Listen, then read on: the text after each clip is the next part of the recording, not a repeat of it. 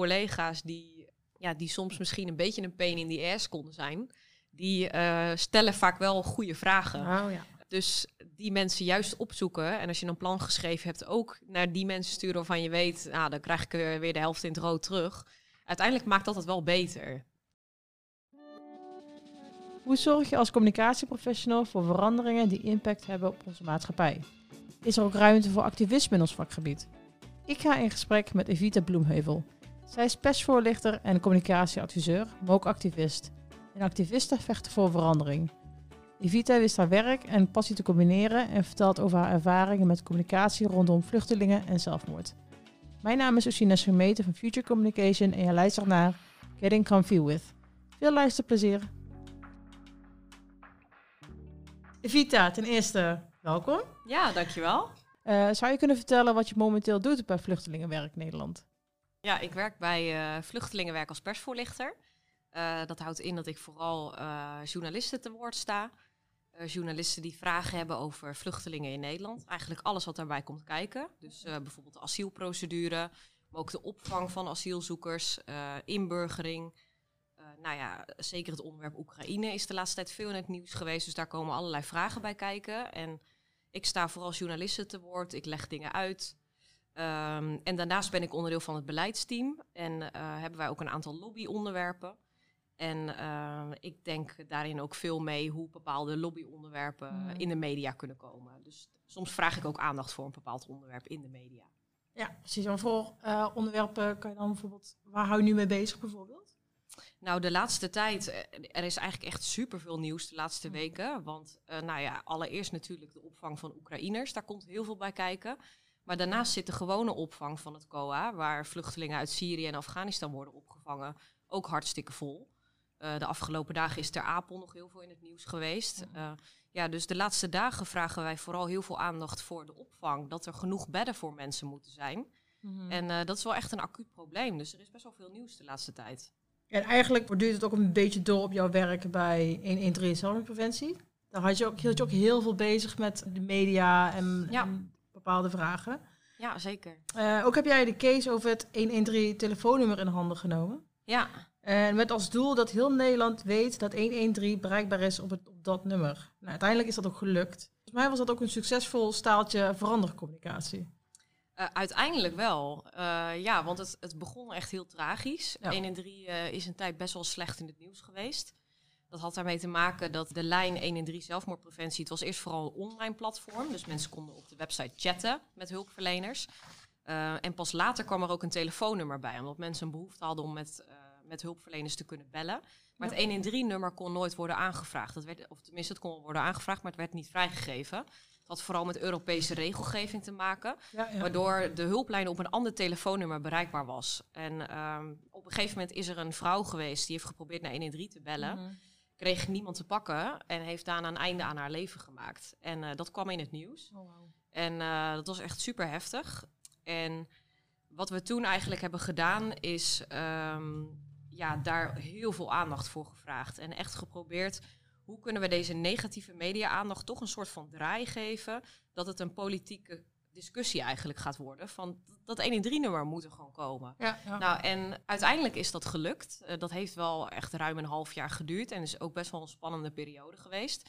Want je gaat aan de ene kant heel veel aandacht voor een telefoonnummer vragen waarvan je het nog niet hebt. Dus wat als je dat nummer toch niet gaat krijgen en 113 steeds bekender wordt, maar nog steeds niet bereikbaar is op 113. Uh, dus uh, het was ook de kunst om het andere telefoonnummer, 0900 0113, onder de aandacht te brengen. Ja, ja. Uh, en ik heb daarover nagedacht hoe we uiteindelijk beide nummers in het nieuws um, konden krijgen. Uh, en ook uh, druk op de politiek uitoefenen, dat ja. we dat nummer zouden krijgen. En uiteindelijk is dat gelukt. Dus mm -hmm. het, het, is een heel succesvol verhaal gelukkig geworden. Ja, ja. Maar het had natuurlijk ook anders kunnen lopen. Ja, hoe heb je dat toen dus aangepakt? Je, je uh, vertelde ook dat je in gesprek bent gaan met journalisten, met de media. Ja. Hoe kreeg je iedereen mee? Nou, uiteindelijk, uh, ja, want het, het, begon echt dus heel dramatisch. En uh, ik weet nog heel goed dat ik uh, ergens buiten liep en dat ik de, het eerste belletje kreeg hierover. Dat was een journalist van RTV Noord of Dagblad van het Noorden, dat weet ik even niet meer. Een regionale journalist in ieder geval. Die had dit verhaal gehoord en die belde meteen met vragen van, joh, ja, jullie hulplijn heet 113 zelfmoordpreventie en je bent helemaal niet bereikbaar op 113. Hoe kan dat nou? En op zo'n moment denk je shit, want je weet dat dat moment een keer gaat komen. Maar ja, je, je wil dat natuurlijk zien te voorkomen eigenlijk. Uh, ik ben het gesprek met die journalist aangegaan en uiteindelijk hebben we daar best wel een goede draai aan kunnen geven. Dat hij als eerste met dat verhaal naar buiten kon komen. En dat wij namens 1 in 3 een oproep konden doen aan de staatssecretaris dat wij dat nummer graag uh, wilden krijgen. Uh, en zo is dat balletje gaan rollen. Dus dat eerste verhaal is heel belangrijk geweest. Want het eerste artikel is best wel bepalend hoe, mhm. het, hoe de verdere media volgen. Ja. En in dit geval uh, ja, heeft die journalist gewoon een kritisch verhaal kunnen schrijven, maar met wel een hele duidelijke oplossing eigenlijk er meteen in. En dat werd door andere media overgenomen. En dat is uiteindelijk heel succesvol geweest. Maar uh, dat was wel spannend. Oké, dus in jouw werk zocht je altijd actief contact met journalisten? Ja, ja. ja, ik had uh, bij 1 in 3 werkte ik dus ook als persvoorlichter. Uh, maar dat was wel een totaal omgekeerde wereld van wat ik nu bij vluchtelingenwerk doe. Um, bij 1 in 3 was ik vooral bezig met veel nieuws afhouden. Uh, omdat berichtgeving over zelfmoord um, kan een copycat effect uitlokken. Dat houdt in dat het mensen op ideeën brengt en, en bepaalde informatie kan triggerend werken, waardoor mensen het mogelijk ja, kunnen ja. nadoen. Um, en ik ben heel veel bij 1 in 3 bezig geweest om journalisten bewust te maken uh, dat er een bepaalde veiligheid uh, bij dit onderwerp komt kijken als je hierover schrijft. Um, en dat het soms dus ook betekent dat je bepaalde informatie weg moet laten uit het nieuws. Uh, bijvoorbeeld over methodes en locaties. dus daar ben ik bij 1 in 3 heel veel mee bezig geweest. En ook dat er doorverwezen gaat worden naar hulp. Dus dat op het moment dat je over zelfmoord bericht, dat je ook altijd naar de hulplijn verwijst. Dat al ja. doet het iets met iemand, dat diegene weet, ik kan naar die hulplijn bellen dus bij 1 in 3 ben ik daar heel veel mee bezig geweest. Terwijl ik juist bij vluchtelingenwerk veel meer bezig ben met, met, met ons werk zichtbaar maken. Oh ja. Maar ook laten zien wat er allemaal in het land speelt. Ja. En bij 1 in 3 probeerde ik juist, ja, heb ik ook heel vaak verzoeken afgewezen. Uh, omdat ik altijd keek, uh, draagt dit iets bij aan veiligheid of niet? En als ik vond dat het niet deed, dan, dan was het antwoord nee. Ja. Uh, dus dat was een hele andere rol. Maar achteraf gezien ja, was het best wel een boeiende baan. Oh, oké. Okay. Bij Vluchtelingenwerk Nederland ging het dus meer om aandacht krijgen. Hoe pakken jullie dat dan aan? Ja, wat we bij Vluchtelingenwerk doen is eigenlijk constant in de gaten houden hoe het in Nederland gaat. Dus hoe de opvang gaat, maar ook uh, de wachttijd voor de asielprocedure bijvoorbeeld. En op het moment dat we ons ergens zorgen om maken en we krijgen het achter de schermen niet verbeterd, dan kunnen we er wel eens voor kiezen om via de media aandacht voor een bepaald onderwerp te vragen. En het, het ligt heel erg aan het onderwerp hoe we dat dan aanpakken. Mm -hmm. Um, maar wat ik zelf uh, vooral probeer is, um, en, en dat, dat is meteen ook echt een tip aan eigenlijk aan iedereen, als je iets in het nieuws wil krijgen, het werkt heel goed om een goede band met de journalisten op te bouwen. Ja. Uh, dus wij investeren ook best wel veel in relaties met journalisten. Bij vluchtelingenwerk hebben we wel de mazzel dat, dat vaak op redacties er wel een aantal vaste personen zijn die veel over asiel schrijven. Uh, terwijl bijvoorbeeld bij 1 in 3 uh, sprak ik elke keer andere journalisten, omdat zelfmoord wel een kleiner onderwerp is. Uh, maar als je ziet dat bepaalde journalisten vaker over een bepaald onderwerp schrijven, ja, dan kan het wel helpen om daar eens contact mee op te nemen, om te kijken of je een band met iemand kan opbouwen. Um, en stel je hebt dan een keer een interessant verhaal wat ook past bij die journalist, dan kan dat wel eens een ingang zijn om iets in het nieuws te krijgen en het balletje te laten rollen. Um, ja, dus dat is wel een van de manieren hoe wij eh, proberen iets weg te zetten. Uh, maar afhankelijk van de grootte van het nieuws kunnen we ook wel besluiten een breder persbericht te sturen naar meerdere redacties. Ja. Soms werken we juist met één journalist, brengt diegene het nieuws en, en komen we daarna met een persbericht in de hoop mhm. dat het dan wat meer een sneeuwbaleffect wordt. Ja. Uh, dus dat kan een beetje per onderwerp verschillen hoe we het aanpakken. En hoe bouw je dan zo'n band op met de journalist? Um, ja, dat, dat verschilt echt heel erg per journalist. Als er een nieuwe journalist op, een, uh, op dit dossier komt, dan, dan kunnen we wel eens een koffietje met iemand gaan drinken. Dus het, het kan letterlijk op die manier gaan. Uh, maar het kan ook zijn als er een nieuwe journalist is, dat we gewoon een keertje met die persoon bellen. Meestal bellen journalisten ons ook al vrij snel al. Hebben ze een vraag over iets rondom asiel? En dan bieden we ook gewoon aan, joh, als je een keer eh, wat bijgepraat moet worden op een aantal dossiers, bel ons gerust. We denken graag met je mee. Ik denk dat het ook heel erg helpt dat wij wel een betrouwbare bron zijn.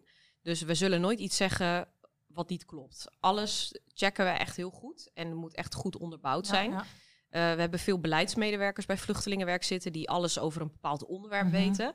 Dus ik denk dat wij voor journalisten wel ook een prettige partij zijn om mee te communiceren. En we zijn snel. Dus wat wij bijvoorbeeld doen, is we houden ANP nauw in de gaten. Dus op het Mhm. moment dat daar een bericht verschijnt en wij vinden er iets van, Ja. dan eh, proberen we eigenlijk binnen een half uur wel een, alineaatje te typen qua reactie. eh, En dat meteen te sturen. In de hoop dat je nog in een tweede ANP-bericht wordt meegenomen. Ja. En dat andere redacties dat vervolgens eh, overnemen. En als ik dat vergelijk met andere organisaties, dan zie ik nog wel eens dat, ehm, dat het bij andere organisaties wel eens wat langer kan duren. Eh, Ja. Dat er intern nog toch net iets te lang gediscussieerd wordt. Of een directeur die nog eh, zijn plasje erover moet doen. Ja, ik denk dat dat in ons geval dus dat wij wel prettig zijn om mee te werken. Omdat journalisten weten, nou die reageren in ieder geval snel. Ja, exact. Ja. Ehm, ja, dus dat zou wel een, een tip zijn. Snel zijn, bovenop het nieuws zitten. Maar ook wel, eh, ja, gewoon eens iemand bellen en eh, aanbieden om mee te denken, bijvoorbeeld. ja, Eh, ja. Wat wij ook doen, er zijn veel journalisten die graag vluchtelingen willen spreken. Dus we bieden ook wel aan om vluchtelingen te zoeken voor media. Oké. Dus omdat het soms best lastig voor een journalist kan zijn om met iemand in contact te komen. Ja. Eh, dus ja, we doen ook bijna een soort, eh, ja, casting is dan niet zo'n mooi woord ervoor. Maar ja, we, we, we selecteren wel mensen die dan een bepaald verhaal kunnen doen. Dus we zoeken ook wel echt naar persoonlijke verhalen om aan een journalist aan te bieden. ja, precies. Ja. Ja. Hoe reageren journalisten daarop? Eh, die vinden dat vaak heel fijn. Ja, Ja, ja. want het, eh, zeker als je kijkt naar eh, vluchtelingen die nog in een AZC zitten. Mhm. Dat kan best wel lastig zijn om Ja, daarmee in contact te komen. Dus als je naar een heel specifiek verhaal op zoek bent, je wil dan ook wel iemand die, ja, die een beetje Engels spreekt, of misschien zelfs al wat Nederlands. En eh, voor journalisten is dat vaak best wel ingewikkeld om die mensen te vinden.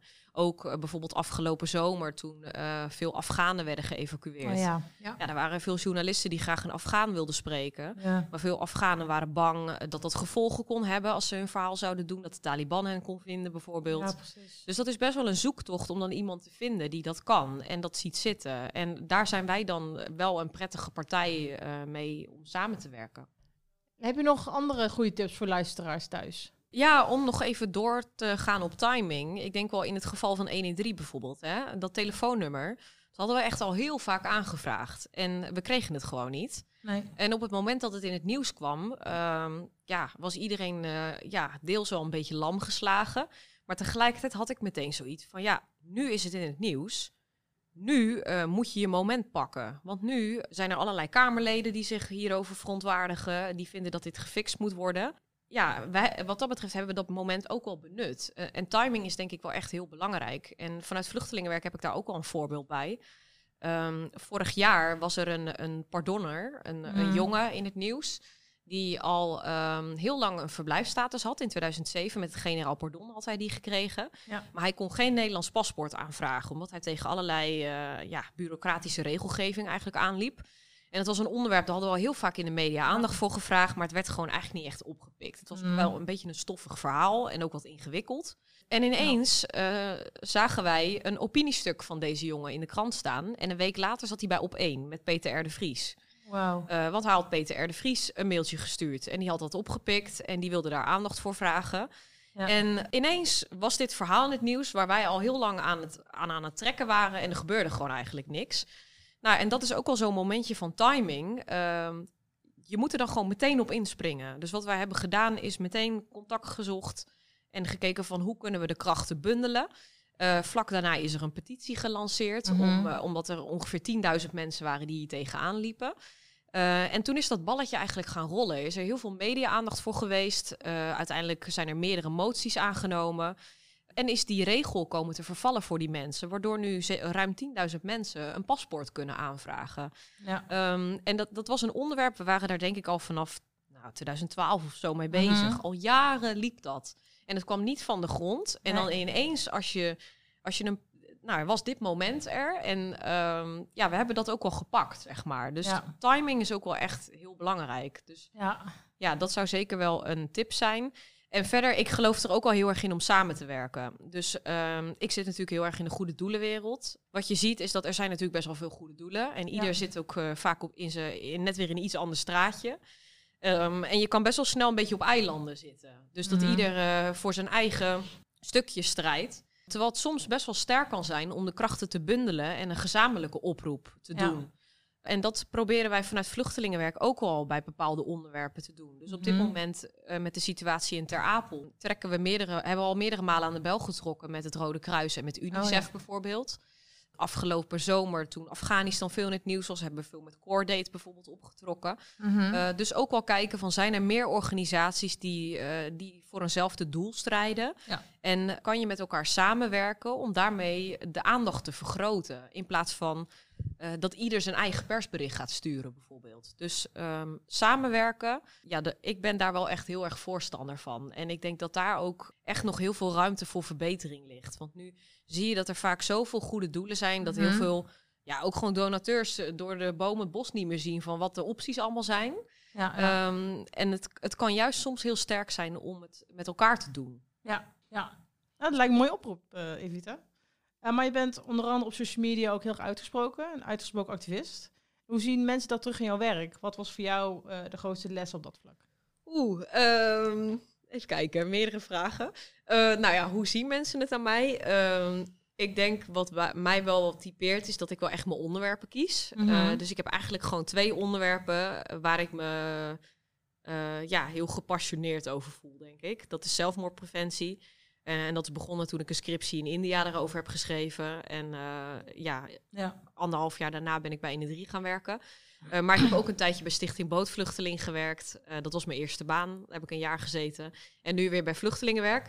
Dus vluchtelingen en zelfmoord, dat zijn wel een beetje mijn onderwerpen. Mhm. En eh, ja, ik verdiep me daar gewoon helemaal in. Dus ik dompel me helemaal in zo'n onderwerp onder. Ik, ik lees er van alles over. Ik volg mensen op Instagram.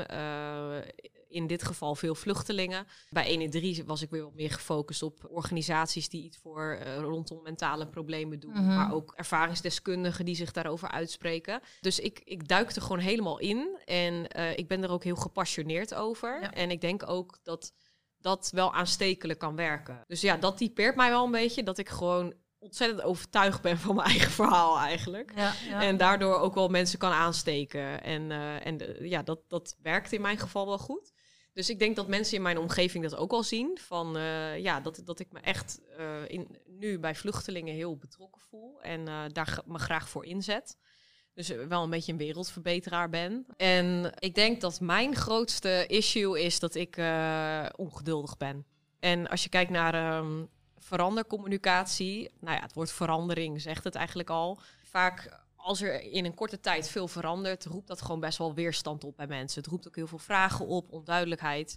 En ik ben zelf iemand, ik zie altijd overal mogelijkheden. Dus ik, ik denk heel erg in oplossingen. En Mhm. eh, ik hou ook wel van een goede uitdaging. Dus deels vind ik verandering ook wel echt heel leuk. Maar iedereen reageert daar weer anders op. En eh, je hebt ook wel eh, bij 1 bijvoorbeeld ook toen met dat nummer. Ja, daar waren er best wel wat collega's die, eh, die ook wel veel eh, beren op de weg zagen, bijvoorbeeld. En die echt wel kritisch konden zijn op bepaalde ideeën. Wat ook goed is hoor. Ehm, maar ik kon dan soms wel wat te ongeduldig zijn en daar niet altijd goed. eh, ja, nou ja, goed mee omgaan is dan een groot woord. Maar gewoon, ik kon me daar wel aan irriteren. Dus daar ligt mijn uitdaging wel een beetje, denk ik. Dat, eh, dat ik soms iets te snel wil gaan. ja. Maar wa- wat ik daar tegelijkertijd dan wel weer van leer, is ook wel die eh, kritische mensen meer omarmen. Want uiteindelijk, ehm, bij verandercommunicatie is het belangrijk om vooruit te denken. Om alle vragen die er zijn, om daar wel een antwoord op te hebben. En om goed Ja. te plannen. Dus juist die collega's die, ja, die soms misschien een beetje een pain in the ass konden zijn, die eh, stellen vaak wel goede vragen. Oh, ja. Dus die mensen juist opzoeken. En als je een plan geschreven hebt, ook naar die mensen sturen waarvan je weet, nou, dan krijg ik er weer de helft in het rood terug. Uiteindelijk maakt dat het wel beter. Dus Ja. ja, ja dat toch die kritiek eh, ook iets meer omarmen. En tegelijkertijd je er niet helemaal door uit het veld te laten slaan. Want soms kunnen mensen ook wel eh, je daardoor wat afremmen. Mhm. Eh, dus het is ook altijd wel goed op het moment dat, het, dat je te veel wordt afgeremd, dat je ook wel zelf gewoon durft gas te geven. ja, precies. Ja. ja mooi. Ja, heel, heel, heel mooie uitspraak. Vind ik wel. Ehm, wat zou je tegen collega's zeggen of mee willen geven die soortgelijke ambities hebben? Ja, ik ben zelf echt er heel erg van overtuigd dat je moet geloven in je eigen verhaal. Dus eh, ik doe tegenwoordig ook wel eens wat woordvoering, eh, voor tv bijvoorbeeld. En dan krijg ik wel terug van mensen dat ze gewoon zien dat mijn gevoel er ook in zit. En Ik geloof daar gewoon echt heel erg in. En dat, dat zie je ook in het boek van Eva Jinek over Mhm. dromen. Als je ergens echt in gelooft, en je de, en dan kan je daar gewoon echt in groeien en daar goed in worden. Als je maar doorzet. En ja, dat, kan- dat kan je eigenlijk overal toepassen volgens mij. Dus daar ben ik wel heel erg van. Van eh, geloof in jezelf, geloof in je verhaal en eh ga het uitdragen. Mooi. Goeie afsluiten, denk ik. Eh, dank Evita voor je tijd. Je hebt ons een mooie kijk achter de schermen eh, gegeven. En hartelijk dank voor je komst. Ja, dankjewel. Fijn dat ik hier mocht zijn. Graag Ja. Dank voor het luisteren naar Getting Comfy With, de podcast van Future Communication. Heb je zin om naar meer gesprekken over ons vak te luisteren? We hebben nog meer afleveringen voor je. Volg ons, want dat vinden we fijn. En wil je zelf met ons een gesprek voeren over het vak? Doe dan contact met ons op via onze website of socials en dan maken we een koffieafspraak. Dank voor het luisteren en tot de volgende keer.